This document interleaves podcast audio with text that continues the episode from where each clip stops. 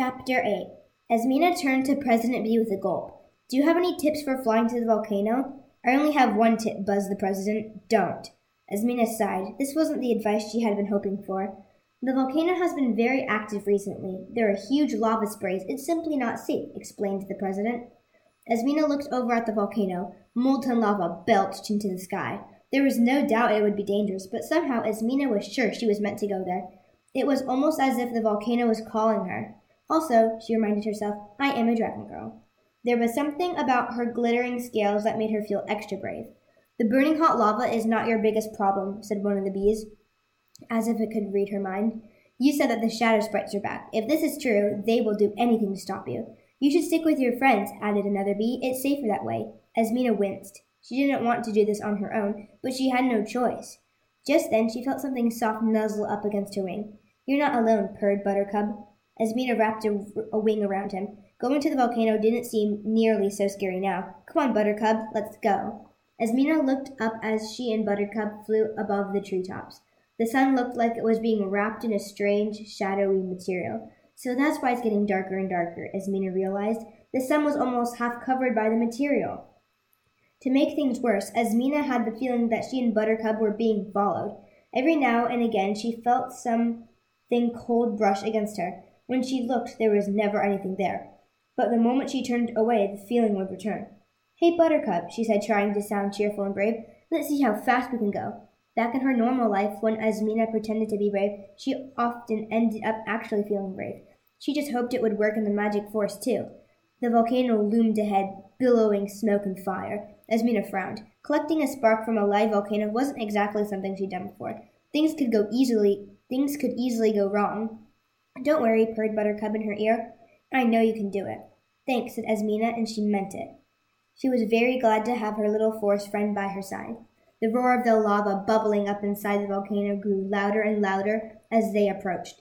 Gusts of hot air swirled around them like they were being blasted by an enormous hairdryer. A shower of sparks exploded, twinkling and glittering like falling stars. Despite the danger, Azmina heart, Azmina's heart leapt. She was sure now that she needed to collect a volcano spark. Azmina put her head down and began flying at full speed towards the volcano's summit.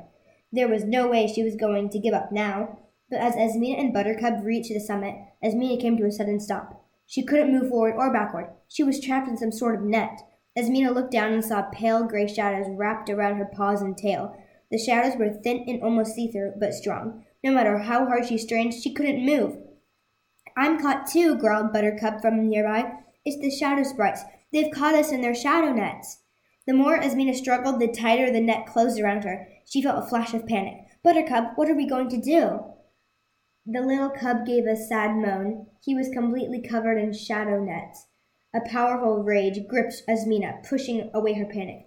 How dare they? A roar began to build inside her. It was bigger and stronger than anything she'd felt before. Roar!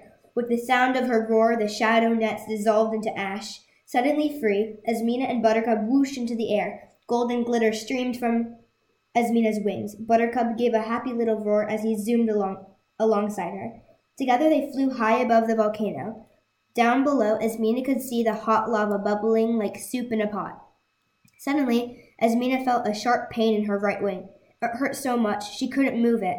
Azmina flapped her other wing, but it was no good. No creature can fly with only one wing. She started tumbling over and over down towards the lava. Flap harder, Azmina, urged Buttercup. I can't, I have a wing cramp, cried Azmina as she plummeted lower and lower. Just before she hit the boiling lava, she flapped her good wing and swung to the side of the volcano. Yes! She just managed to hook a claw over a rocky ledge to one side. She had stopped falling, but she was far from safe.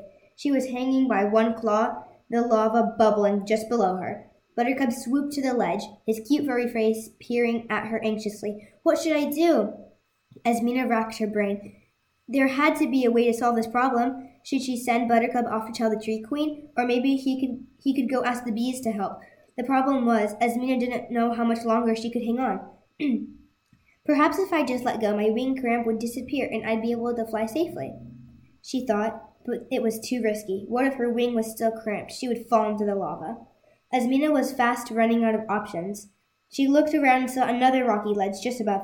Azmina thought that maybe she could swing herself up and onto it. It was wider and a lot more stable than where she was right now, and from there she might be able to climb up and over the edge of the volcano. It was a long shot, but it was the only idea she had. Watch out, Buttercup, she called. I'm going to try something. She began to count in her head. One, two. But before she reached there, a shadow fell across her. Oh no, the shadow sprites were back! Just what she needed right now. Would she be able to roar them off again? Azmina drew in her breath, preparing to release another roar, but as she tilted her head back, she stopped. For the creatures up above her weren't the shadow sprites at all. Instead, coming closer and closer were two dragons, one silver and one rainbow.